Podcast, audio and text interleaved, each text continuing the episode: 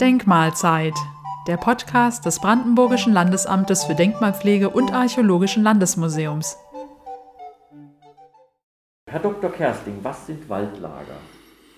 Waldlager, damit bezeichnen wir in Anlehnung an das bekanntere Wort Feldlager, Lager der russischen Armee, der Roten Armee, der Sowjetarmee, wenn man so will, die offensichtlich 1945 nach der Kapitulation in den Brandenburger Wäldern angelegt worden sind, um die Soldaten unterzubringen, um die Soldaten zu beschäftigen, um sie sicherlich auch aus der Konfliktsituation herauszuziehen mit der Zivilbevölkerung.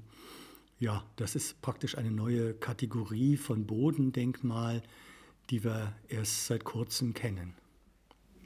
Seit wann weiß das BLDRM von der Existenz der Waldlager und wie wurden sie entdeckt?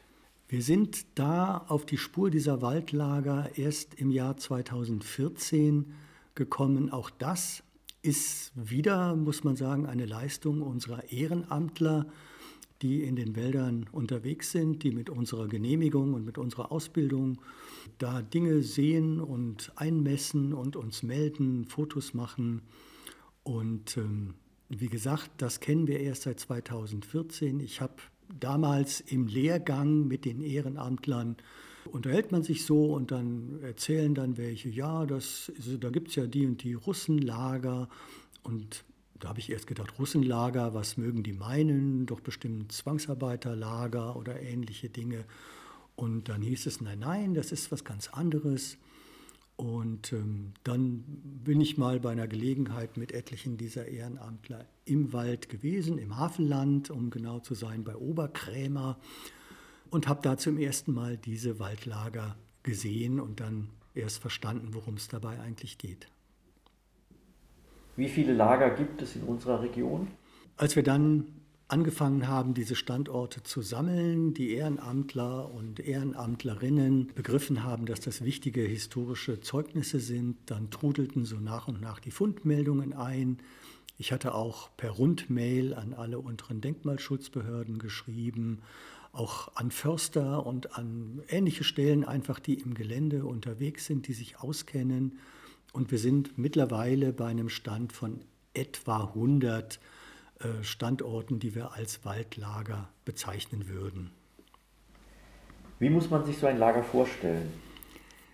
Diese Lager sind meistens sehr, sehr ähnlich. Sie bestehen vor allem darin, dass man im Wald eingegrabene Grubenhäuser angelegt hat. Der Archäologe nennt Grubenhäuser etwas, was etwa so hüfttief äh, in den Boden eingetieft ist. Darin muss man sich praktisch Blockhäuser vorstellen, die oben rausguckten. Die Dächer sind wahrscheinlich so, haben wahrscheinlich auf dem Boden mehr oder weniger aufgesessen. Und diese eingegrabenen Strukturen, von denen man heute natürlich nur noch die Vertiefungen sieht, einfach die leeren rechteckigen Löcher im Wald sozusagen, die liegen aufgereiht an Waldwegen, meistens ziemlich militärisch exakt hat man den Eindruck, in einer oder mehreren Reihen, bei den größeren Lagern dann auch in mehreren Gruppen. Bei den ganz großen Lagern kann man richtig unterscheiden. Da gibt es äh, einzelne Abteilungen, die dann vielleicht so mit militärischen Einheiten gleichzusetzen sind. Dazu gehören dann oft weitere Eingrabungen, wo vielleicht Wachtposten gelegen haben, wo vielleicht auch Fahrzeuge gestanden haben. Da gibt es also eine ganze Palette von Befunden, aber das Entscheidende sind eben immer die aufgereihten, in Gruppen angeordneten, eingetieften Rechtecke. Und diese Rechtecke, die sind, wie gesagt, einen Meter tief in der Regel und meist so drei bis fünf Meter im, in den Abmessungen. Die Grubenhäuser erinnern ja an Bautraditionen, die wir aus der Archäologie aus viel älteren Zeiten kennen. Gibt es da Zusammenhänge? Ja, das ist wirklich sehr interessant. Als Archäologe stößt man auf diese Vertiefungen und denkt natürlich sofort an Grubenhäuser, die man hierzulande aus der Slawenzeit kennt. Eigentlich eine ganz typische Bauform hierzulande, nicht das slawische Grubenhaus. Auch da stellt man sich Blockbaukonstruktionen vor, weil es eben keine Pfostengruben gibt. Das ist ja sonst das, was jeder Archäologe eigentlich kennt, was auch der Laie kennt. Ne? Die Pfostenhäuser, die in der Bandkeramik ja schon beginnen. Das ist eine Bautradition, die bis hinein über Bronze- und Eisenzeit bis in die Kaiserzeit, bis ins frühe Mittelalter verfolgt wird. Dann kommen aber die Slawen ins Land und auf einmal hat man völlig andere Bauten. Die Slawen haben eben eine völlig andere Bautradition mitgebracht und solche eingegrabenen Grubenhäuser in der Regel ohne Pfosten verwendet. Ja, und das passt ja natürlich, weil wir uns vorstellen müssen, dass diese Grubenhäuser ja hier von den Sowjetsoldaten angelegt worden sind.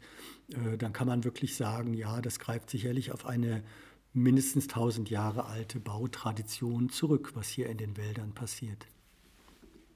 Wurden solche Grubenhäuser nur von der Roten Armee gebaut? Das ist eine ganz interessante Frage.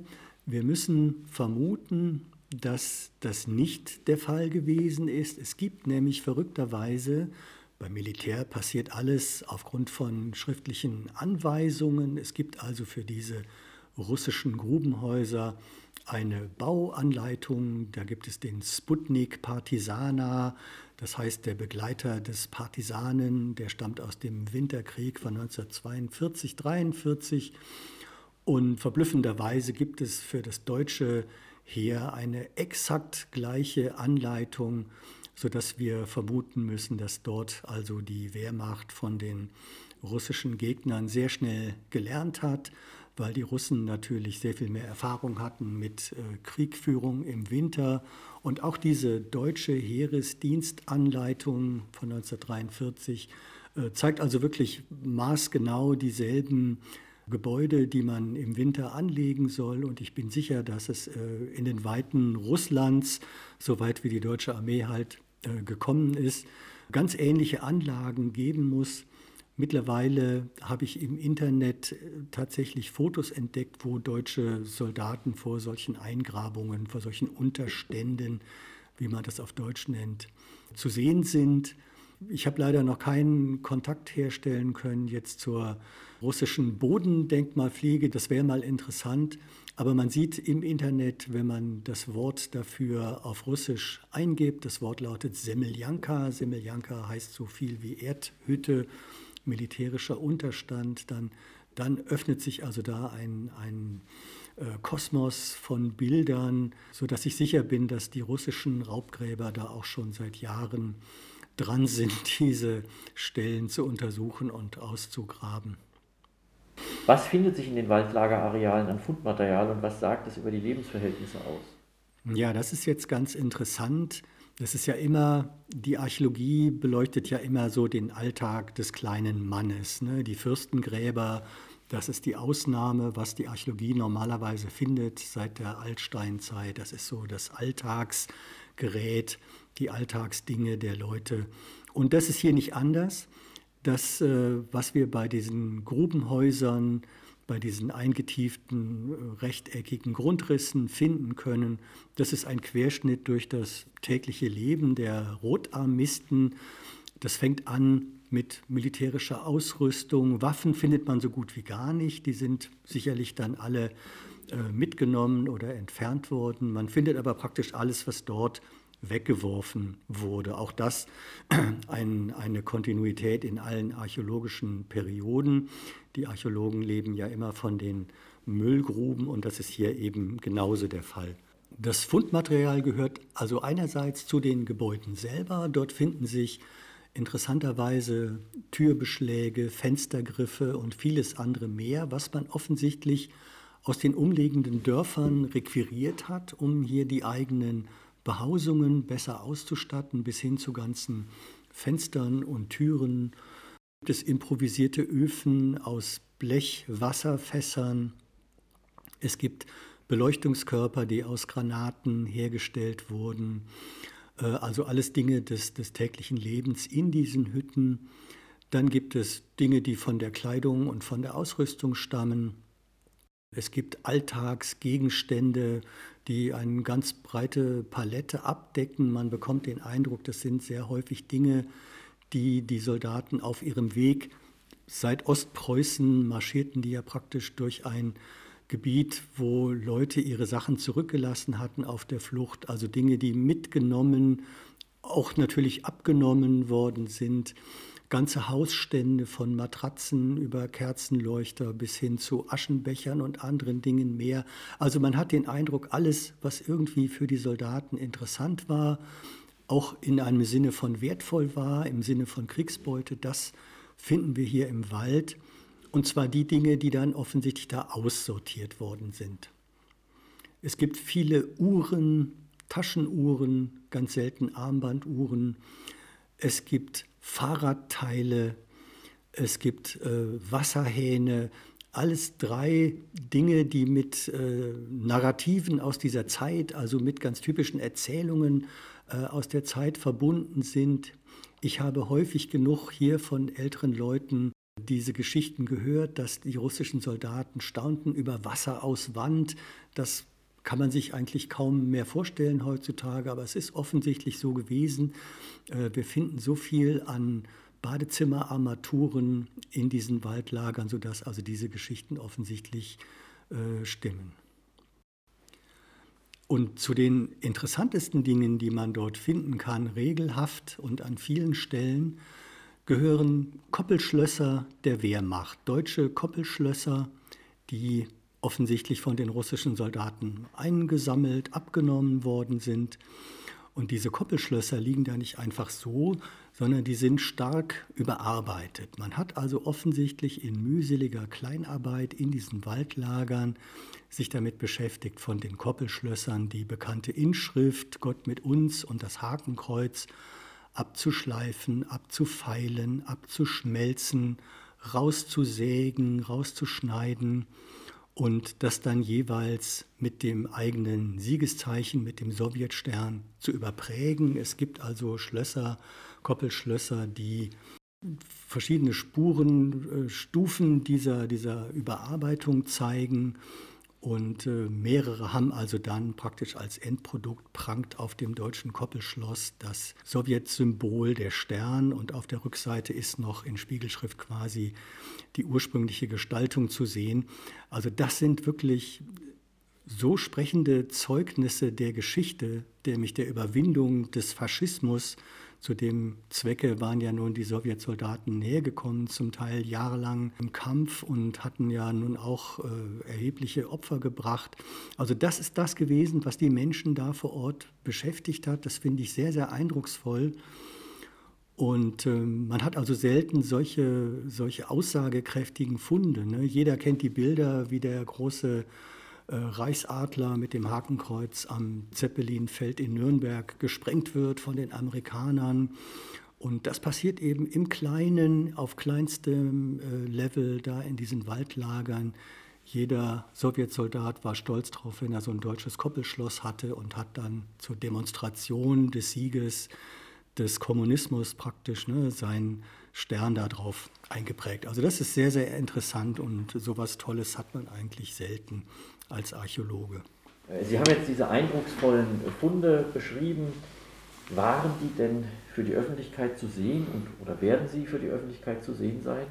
Wir hatten das Glück, dass wir 2014 drauf gekommen sind, was es mit diesen Lagern auf sich hat und haben dann die Chance genutzt. Wir hatten auf einmal sehr, sehr viel Fundmaterial und haben dann 2015 zum Jubiläum, 70-jährigen Jubiläum des Kriegsendes gleich eine Ausstellung eingerichtet, die seitdem, ich glaube, an über zwölf Orten schon gezeigt worden ist. Diese Ausstellung heißt Zwischen Krieg und Frieden, Waldlager der Roten Armee 1945. Und ähm, sie ist jetzt zuletzt in Falkensee zu sehen gewesen. Für dieses Jahr ist eine Station in Mecklenburg-Vorpommern vorgesehen auf dem Militärflugplatz von Rechlin. Später geht es dann noch nach Strausberg, auch Havelberg steht auf der Liste. Und ich hoffe, das auch noch weiter zeigen zu können. Diese Ausstellung ist von Anfang an auch zweisprachig gestaltet worden, Deutsch und Russisch mit kyrillischen Tafeln auch, sodass es dann hoffentlich auch mal gelingt, die in Moskau zu zeigen. Das Ganze haben wir natürlich nicht alleine erarbeitet, sondern mit dem Deutsch-Russischen Museum in Karlshorst zusammen. Ja, dazu gibt es auch eine Publikation. Es gibt ein Heft zu der Ausstellung, tatsächlich auch äh, zweisprachig, wo praktisch die Ausstellungstexte drin sind und es gibt eine längere Publikation zu diesem Phänomen in unseren Jahrbüchern, in unseren wissenschaftlichen Jahrbüchern. Und derzeit sind wir dabei, zusammen mit dem Deutsch-Russischen Museum Berlin-Karlshorst, auch beim Bebra Verlag, beim Verlag Berlin-Brandenburg, eine, eine Buchausgabe für das breite Publikum äh, bereitzustellen.